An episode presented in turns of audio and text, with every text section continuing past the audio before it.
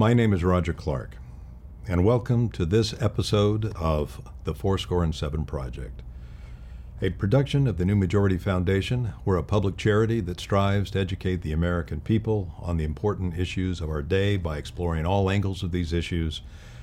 Ultimately, we seek resolutions that are common sense in nature and preserve and protect representative democracy in a way that respects the dignity of all Americans.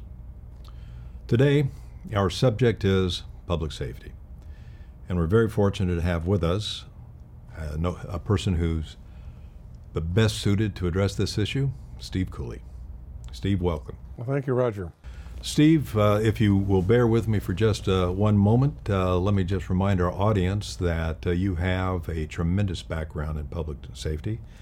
Uh, you have been a reserve police officer uh, for many decades. you came from a uh, crime fighting family. I believe your father uh, was in the FBI, and you were the district attorney for the county of Los Angeles for three uh, consecutive elected terms. Uh, and in fact, I think that puts you in pretty hallowed ground in all of the history of Los Angeles over the last 170, 175 years. I think there's uh, only two others that uh, were elected to three terms. Uh, and the last two uh, were maybe 100 years ago, so it's been quite a while. And also want to point out that you chose not to run for a fourth term. Hopefully, I got that right. You got everything right. Um, I was a reserve officer from 1972 through 1978, so not decades, but uh, a good seven years working LAPD, Newton Division Patrol. Uh, my father was an FBI agent. he retired in 1955 after joining just before World War II. Uh, he loved the Bureau uh, and his job within that organization. Uh, I was actually with the DA's office for four decades. Uh, and as you mentioned, three terms, 12 years as the elected DA, uh, which is in recent hi- history the longest serving DA uh, in Los Angeles County, having served three consecutive terms. Well, you know this issue of public safety better than any of us. And uh, let, us let, just kind of jump right off. Uh, one thing that I always think is important is let's get our terms defined. So when we say public safety, let's give a definition to that. Uh, public safety to you would be what, sir? Well, public safety can be measured, of course, by certain uh, statistics that measure crime and various um, forms of crime in our society. the most accurate statistic is, or those pre- uh, prepared by the FBI, and murder rates are uh, the most uh, accurate of all the statistics maintained by any law enforcement agency throughout the United States. So that's one benchmark. But there are other ways to measure public safety, and that is uh, lesser crimes and the phenomenon. Could be drug dealing, uh, it could be fentanyl deaths in, in contemporary society. Uh, it could be uh, new forms of crime, such as uh, the current forms of theft that are occurring um, in society, which are kind of new and different. So, and public safety is also a sense of the public. How do they feel uh, when they get on uh, a Metrolink train, or they're downtown Los Angeles, or they're going shopping late at night, or they're coming home from work? How do they feel? Mm-hmm. That's mm-hmm. one way to measure public safety is how the public feels. Uh, and so I think you can look at public safety from all sorts of different angles. Uh, and the way you achieve public safety is good laws and good people enforcing them. Uh, those are the two major components of the equation. If you have good laws and lousy people enforcing them, whether it be law enforcement officers or the district attorney or a city prosecutor, it's not going to work. If you have bad laws as no matter how good your law enforcement agencies are or your prosecutors are, it's not going to work. And right now, in some instances, we don't have uh, particularly good laws because of our state legislature um, and their view of the world. Uh, they're sort of decimating mm-hmm. and denigrating what was a pretty good system that achieved the lowest crime rates in 60 years. Uh, and then you have, in, in some instances, uh, very poor people um, uh, in charge uh, of enforcing the laws.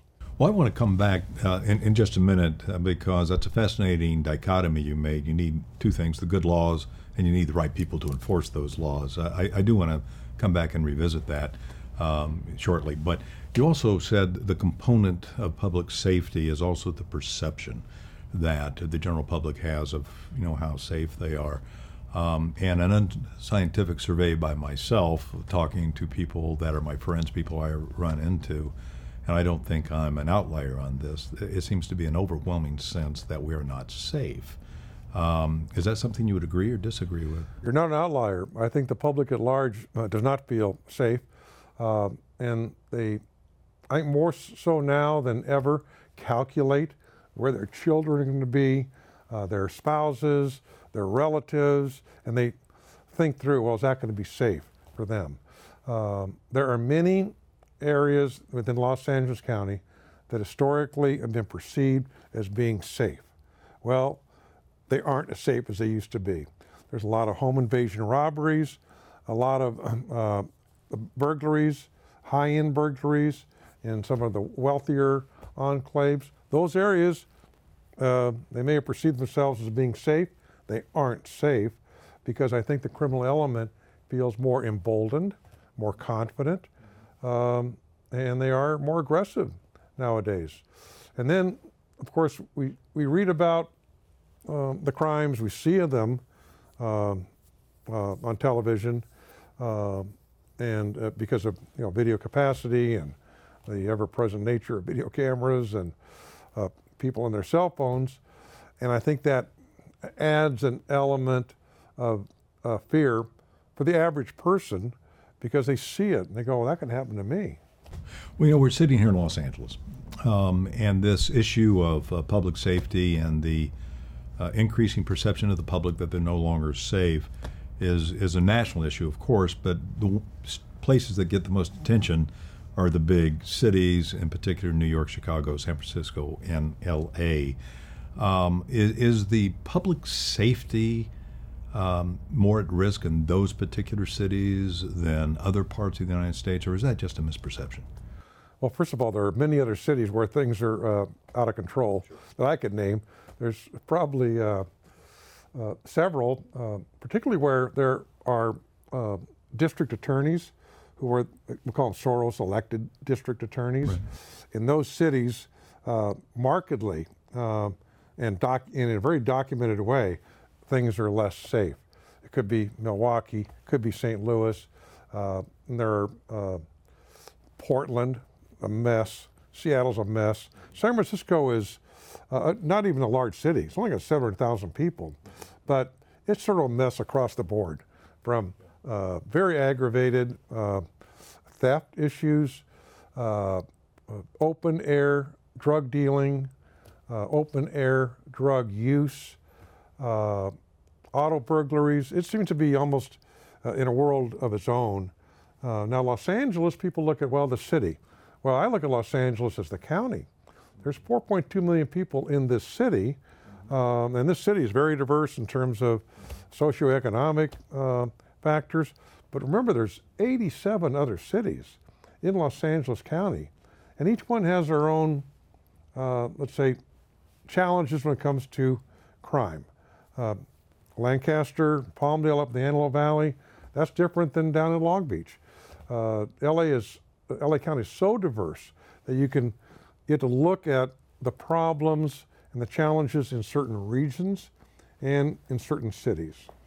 Well, it's fascinating because uh, the district attorney of Los Angeles is not the district attorney of only the city of Los Angeles, but is the district attorney of the county, which includes uh, not only the city of, but the 80 other uh, yeah. Uh, cities plus the unincorporated yeah, area. Well, the way the way it works is, uh, ten of those cities have elected to have their own city prosecutor, and they range from the city of Los Angeles, which is very large, to medium-sized cities such as Burbank and, and Torrance. Uh, Long Beach has their own city prosecutor, and then some smaller cities who have their own city prosecutor. But the other 78 cities rely upon the district attorney to enforce their misdemeanors and to prosecute their misdemeanors. Mm-hmm. And then you have large areas uh, unincorporated within Los Angeles County, misdemeanors there are prosecuted by the district attorney. And of course, felonies throughout the entire county are the exclusive jurisdiction of the district attorney. For uh, the people who are watching, um, a couple of terms that you mentioned, uh, which uh, come out of your um, Bible, uh, uh, law enforcement Bible, probably the day you were in law school, but misdemeanors and felonies. Right. Uh, tell the viewers what the difference is between the two. Well, historically, um, crimes that could merit a state prison sentence were deemed felonies within the California Penal Code. Crimes where the sentence was up to one year, but not to exceed one year in the county jail, uh, and where the punishment would occur in a county jail setting, those were deemed misdemeanors. Now, since uh, AB 109, one of the legislative disasters of our time, has taken place as, as a little bit of a hybrid there. Now, uh, only um, those uh, crimes that are serious or violent result in actual housing in a state prison setting, mm-hmm. those felonies. Mm-hmm. All other felonies that are uh, not sex, not violent, not serious, they, when they are sentenced to custody by a Superior Court judge on a felony, they, uh, their incarceration is handled by the county at the county level. This is a great departure uh, by the state legislature, uh, led by Jerry Brown and others, mm-hmm. uh, to reduce the state prison population, which was an issue, um, and to shift the burden of incarceration to the counties when it comes to a, a great number of uh, felonies where judges have decided I am going to sentence this person to a state prison sentence. Okay, fine. Mm-hmm. Except that state prison sentence, by law, must be served uh, in a county facility, which really burdens the counties, by the way. And and uh, AB 109 is a piece of legislation coming out of Sacramento, and I'm also going to talk to you about. Uh, uh, 47 and I believe 57. Oh, yeah, those, that's the triumvirate. That, that is the triumvirate, I believe. And uh, but 109. Uh, uh, so now there's a distinction between um, a rough distinction between, between violent felonies and nonviolent, and I su- suspect there's a lot of uh, disagreement over what constitutes violent. Well, uh, they're, they're defined. Violent and serious felonies are defined by certain sections in the penal code. They are very well defined.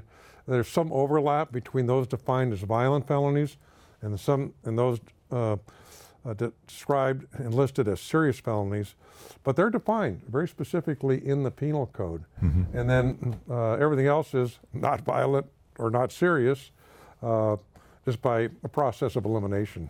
So if, if we focus on uh, nonviolent felonies, the, the, the time can be served in a county jail as opposed to a prison. Uh, and I, I, sense from your comments that there's something lacking in a serving time in a county jail when it should be served in a state prison. That's the sense I'm getting. Um, can, can, you explain a little bit about uh, what the differences are between a, a, state prison versus a county jail? State prisons um, historically were designed for individuals who were committed to longer terms uh, in a facility, uh, uh, an incarceration facility. County jails were designed really as a place for pretrial uh, detainees, people awaiting trial, and then uh, individuals who have been sentenced to relatively short sentences at the county level. That essentially uh, is the uh, distinction. So, someone with a nonviolent felony under AB 109 could uh, serve 10 to 15 or more years in a county jail as opposed to a prison. Theoretically, that's possible. Mm-hmm. Um, I um, am aware of one particular case where a judge, uh, following the law, sentenced to someone to 44 years, but it wasn't for a serious or a violent felony, and that person will have to do his 44 years, uh, or at least some portion thereof, in a county jail facility. County jails were not built for long term housing of criminals. They were built for short terms of punishment, uh, not to exceed one year, right. uh, and for pretrial detainees. There are hundreds and hundreds of individuals in our LA County jail system who are awaiting trial who are pretrial detainees because they can't make bail or they're denied bail. They are the murderers. They are the robbers. They are the serial rapists. They are the big time uh, drug dealers. Uh, those are the people that are pretrial detainees uh, awaiting um, their trials. And they're kept in these uh, in a county jail facility, which is for shorter term. I know in a, an ideal world, uh, someone goes into the system, uh, whether it be prison or county jail, um, and we ideally would like for them to be rehabilitated, uh, go out, live productive lives, uh, never commit another crime, never come back into the system. Um, is there a difference in terms of this term recidivism uh, between those who serve their time in a county jail versus those who serve their time in a prison? I, I don't know if there's really a difference in recidivism uh, between those that come out of prison on parole uh, uh, or those that come out of uh, county jail on parole because the parole rules have changed so much that it's hard to even compare uh, the current uh, Right. uh, rate of recidivism to what it used to be, which used to be defined by do you run afoul of the law within three years of being released from the facility? I don't even think those statistics uh, exist nowadays. Uh, the key, though, is uh, the purpose of the penal system uh, is stated in the penal code. It is to punish. And also, it is stated in California law, it is to rehabilitate. They call it the Department of Corrections and Rehabilitation. So it's the obligation of the state um, to provide. And this is for prisons. Yeah, for prison. Uh, for those uh, individuals who are committed to prison, who are going to eventually get out, uh, to provide some sort of uh, uh, pro- the programs that would allow for uh, them to be rehabilitated, so they can emerge from that period of their life and be contributing citizens. And that's uh, that's an obligation of the state that I don't think the state's been particularly good at Right. historically, and they only started focusing, I think, on it as a matter of law uh, when Governor Schwarzenegger was in office. That's when they changed the name, they changed the focus Right. um, from not just punishment, but to include rehabilitation. Rehabilitation is a goal, whether it's been effective or not, as compared to the county jails, which is not charged with rehabilitation. Uh, it's, it's not a basic mission, and oftentimes a person is in a county jail for such a relatively short period of time uh, that um, a, a longer term program uh, uh, for rehabilitation, the opportunity just isn't there uh, the way it is in a state prison setting. When I was uh, in law school and I took my criminal law and criminal procedure classes in my first year penance that all law students do, uh, I remember that deterrence is also part of the criminal justice system. Uh, uh, any thoughts on whether the threat of serving prison time or county jail time as a deterrence is actually effective? Oh, uh, you're totally right. Deterrence is the other main objective of the criminal justice system, is to deter an individual from repeating the crime by punishing that individual, and to deter others from committing the crime by looking at the person who's been caught and being punished. So deterrence is, has always been a consistent uh, goal of any penal system. Now, uh, are people deterred? I think they are.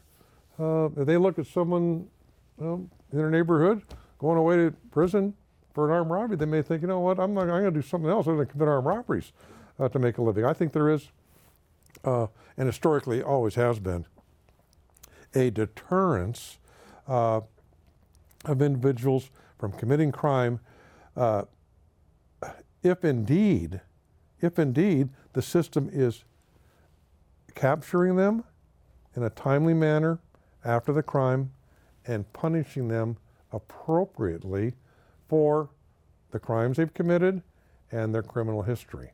So I, I do uh, think that it, it can be achieved, and it is achieved, if, if the laws are enforced, if people are arrested, if people are truly incarcerated for their crimes and their criminal history. Uh, crime obviously has been around, uh, it seems, forever, uh, since there have been human beings. Uh, my sense, though, is that the rate of crime uh, over the past, I'm going to ask you this, a certain period of time has suddenly to, begun to grow exponentially or certainly at a higher rate than it once was. Is, is that perception accurate? It's accurate. Back in the uh, mid 70s, early 80s, uh, crime was at uh, an almost all time high uh, here in Los Angeles County, throughout California, pretty much throughout the United States of America. But back then, states like California uh, responded with a high crime rate and uh, the uh, historic lack of appropriate punishment by uh, changing the law from the indeterminate sentence law to a determinate sentence law. And mm, sentences uh, over time increased in terms of time. State prisons were built um, over time to house this new influx. And we went from one of the highest crime rates in recent history. We're, we're talking about California. In the late, yeah, California and LA County, highest crime rates, uh, certainly in our lifetimes. Uh, uh, in the uh, late 70s, early 80s, until uh, the early 2000s, when determinate sentence law had been around uh, since 1977. Uh, crime rates were at a 60 year low. They had not been that low since uh, the mid 1950s. What, now, what year are you talking about when they were so low? Uh, between 2000 and about 2012. Uh, and, and then it kind of just started creeping back up. It crept back up because AB 109. Mm-hmm and then Prop 47, and then Prop 57. Uh, all these things sort of came together to dim- diminish society's efforts to deal with the criminal element and incarcerate them appropriately. Uh, and now we're seeing uh, uh an increase uh, in crime. We're going back to the high crime era of the late 70s and early 80s, and we're, we've abandoned the very low crime area uh, era that existed basically 2000 to 2012 or so. That era, lowest crime rate in 60 years.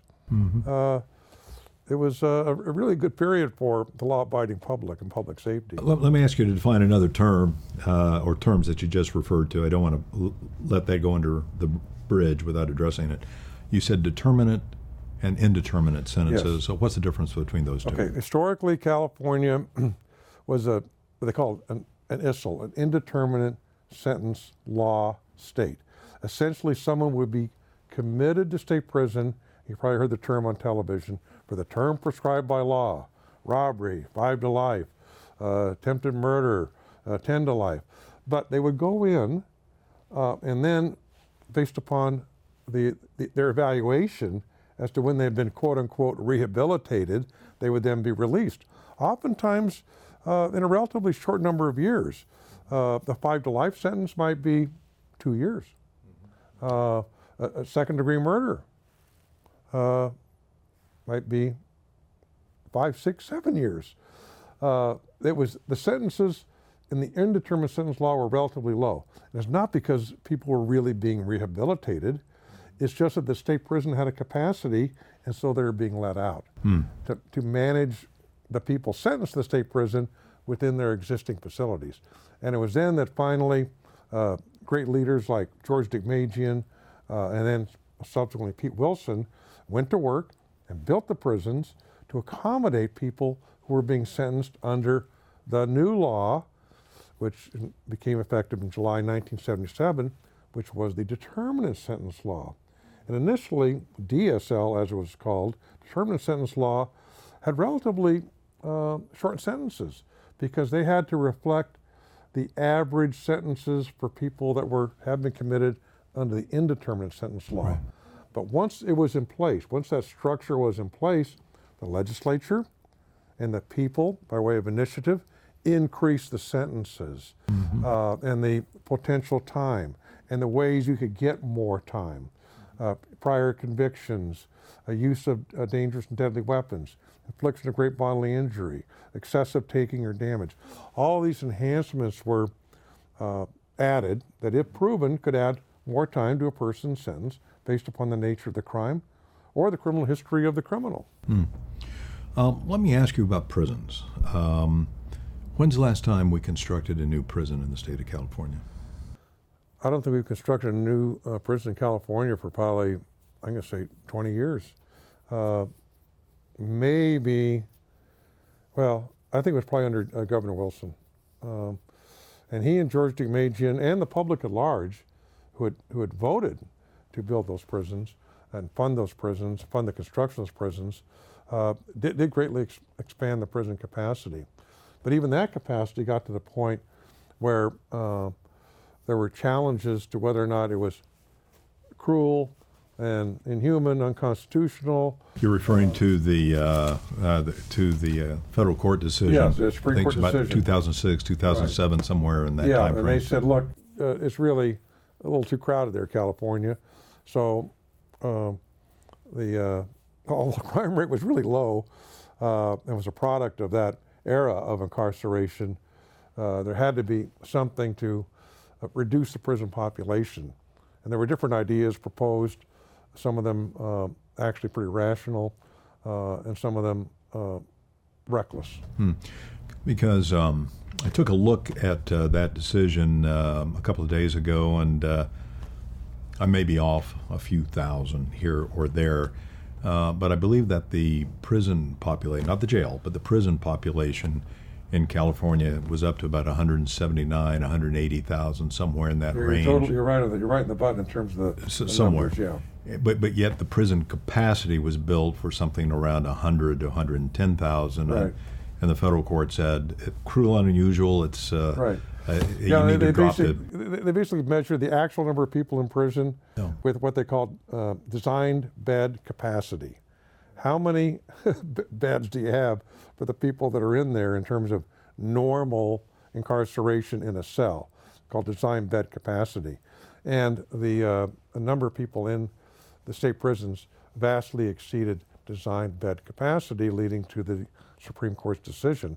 Uh, and the response could have been okay, let's figure out how we're going to adjust the sentences and let certain people out who are less risk, mm-hmm. less violent, mm-hmm. uh, uh, or the alternative, build other incarceration facilities, right. maybe some less expensive than some of the state prisons, uh, but for the nonviolent, non-serious incarcerated person. But then California uh, took a wholly different approach than some of the more rational approaches to reducing the, the prison population.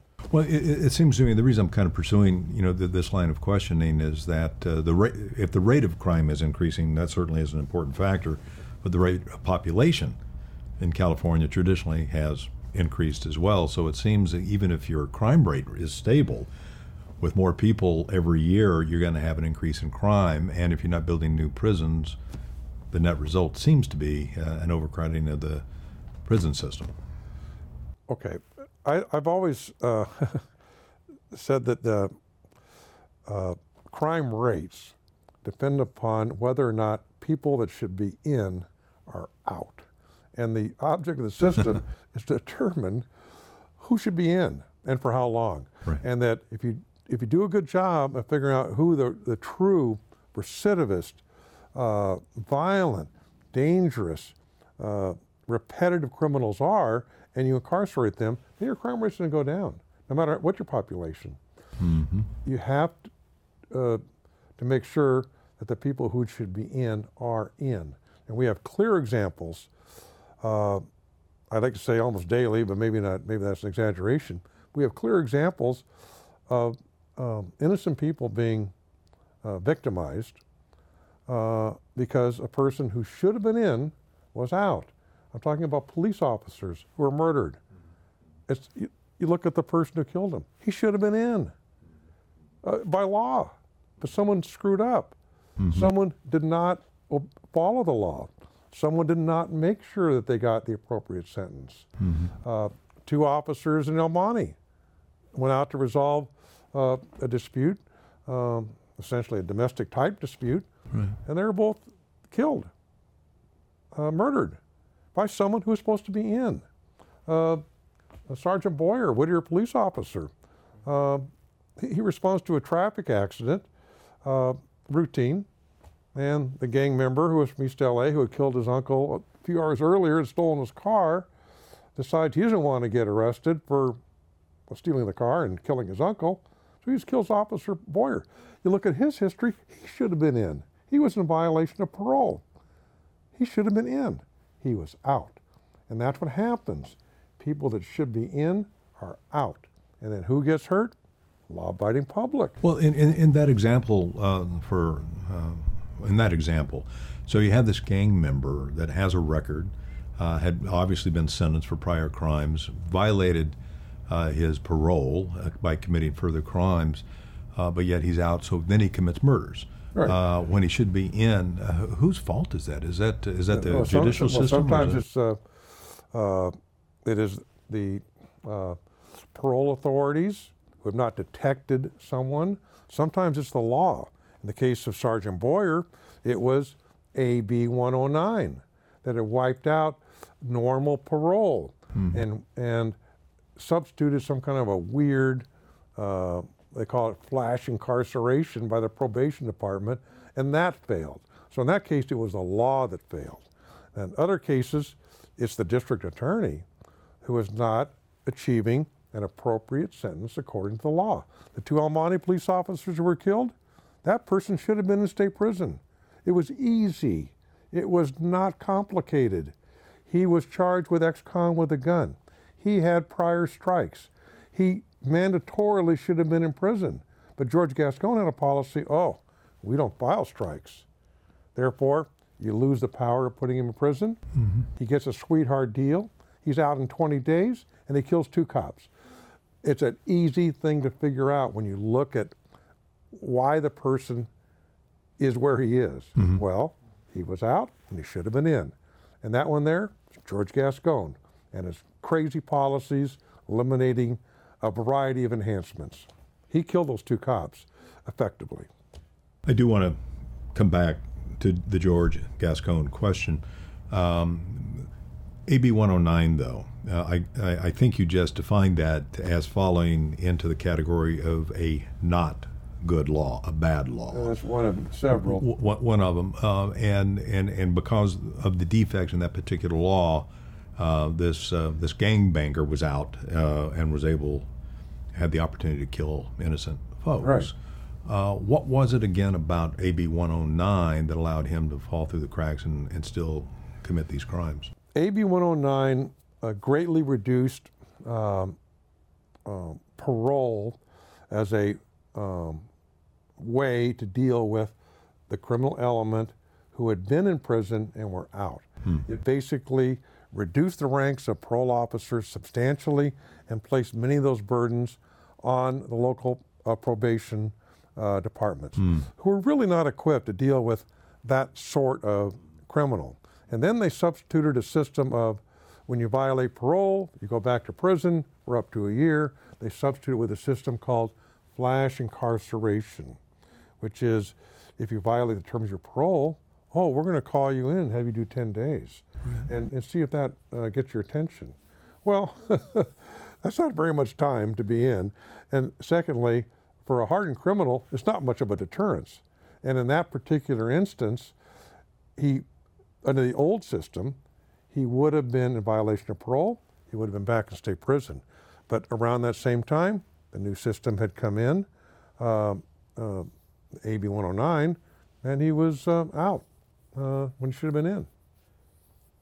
Well, coming back to uh, the the trilogy, um, and and I do want to ask you specifically about AB uh, or not AB, but uh, 47 and 57. Uh, in addition to AB 109, um, to me it seems that uh, these laws all seem to be some reaction uh, to dealing with a federal court decision that ordered a reduction of population of the prison. We can come back and talk about that whether that's an accurate observation or not. But let, let me come back to the even more basic question is, well, what's your explanation of how we got in a situation where uh, we had a, a significant overpopulation of our prison capacity? How, how, how did we get into that Well- spot to lead to this federal court decision? Okay, the question is how do we get in a position where we had an overpopulation leading to a, a Supreme Court decision Right. sort of saying reduce your population. Yes. It's a very good question. One, we did not build more prisons when we could have. Uh, that would have been an option.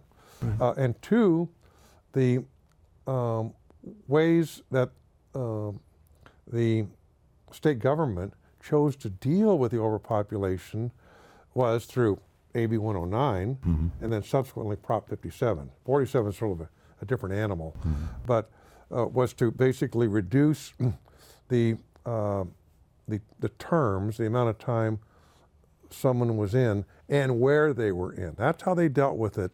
And right now, the state prison population is so low, they're closing prisons, which they could use to house a few of these guys. But so that's that's really uh, uh, was a problem. They didn't they didn't use other ways that were logical that they could have reduced the prison population uh, to accommodate the, the U.S. Supreme Court sort of saying you're overcrowded to the extent it violates the Eighth Amendment. They didn't go that way. They went AB 109, which um, just sort of said, hey, we the state, historically we've housed people in state prison.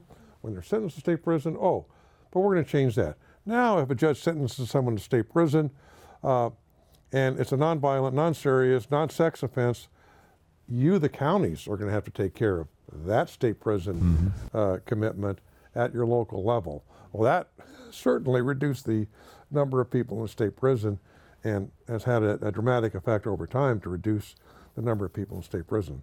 So if a Superior Court judge says, I'm sentencing you to state prison for eight years.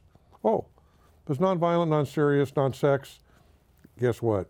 You get to go to the local county jail um, for, for your sentence. That's how the state got away from that historic responsibility.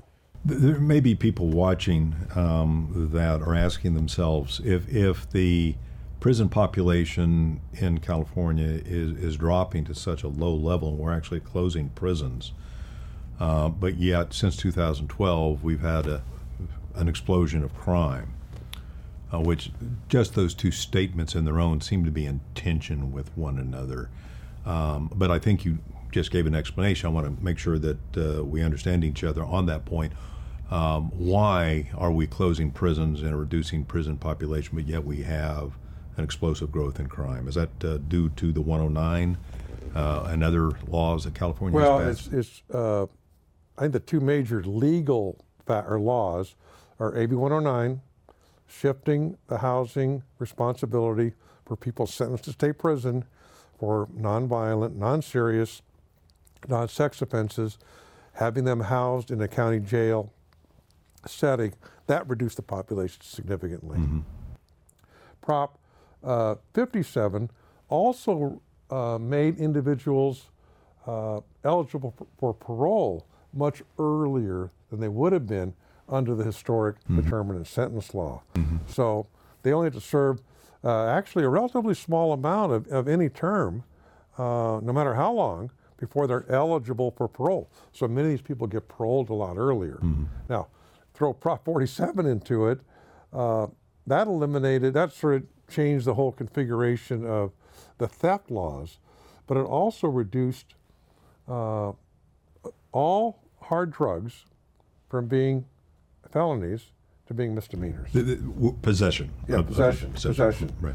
Uh, not not sales, Right. not possession for sale, but possession of hard drugs uh, are reduced to misdemeanors. So now you have um, either minimal or no enforcement of uh, the laws when it comes to possession, simple possession of drugs, which when you control the drug abusing criminal element uh, by enforcing drug laws, you're also impacting burglaries, theft offenses, robberies, and other crimes.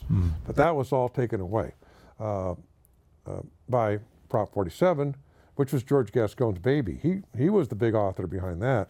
He was the only elected DA in California that pushed that.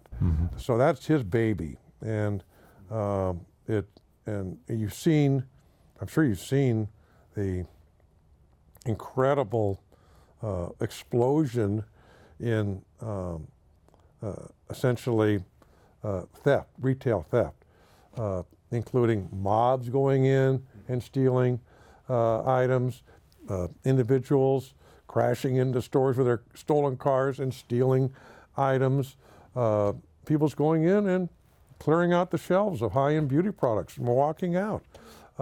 That's, that's, that's something new and novel, uh, and it's frightening. If you're a customer uh, at Nordstrom's, uh, you don't want to see 30 or 40 thugs coming in and, taking things off the shelves And not being stopped. and not, not being stopped on the way out, Yeah. and uh, or, or not being prosecuted effectively by the local prosecutor. 47. Um, changed drug possession from felony to misdemeanor. Is that also where this uh, smash and grab originated? Uh, if you steal um, stuff that's $950 Right. or less, it's now only a misdemeanor. Prop 47 in, uh, eliminated as a felony the crime of petty theft with a prior. It screwed up the definition of auto burglary, uh, which has certainly contributed to San Francisco's epidemic of auto burglary. It um, reduced the, am- the amount that uh, had to be stolen in order for it to be a felony from um, uh, four, uh, from nine fif- from it increased the amount from 400 to 950 and the criminals are well aware of the amounts they can take.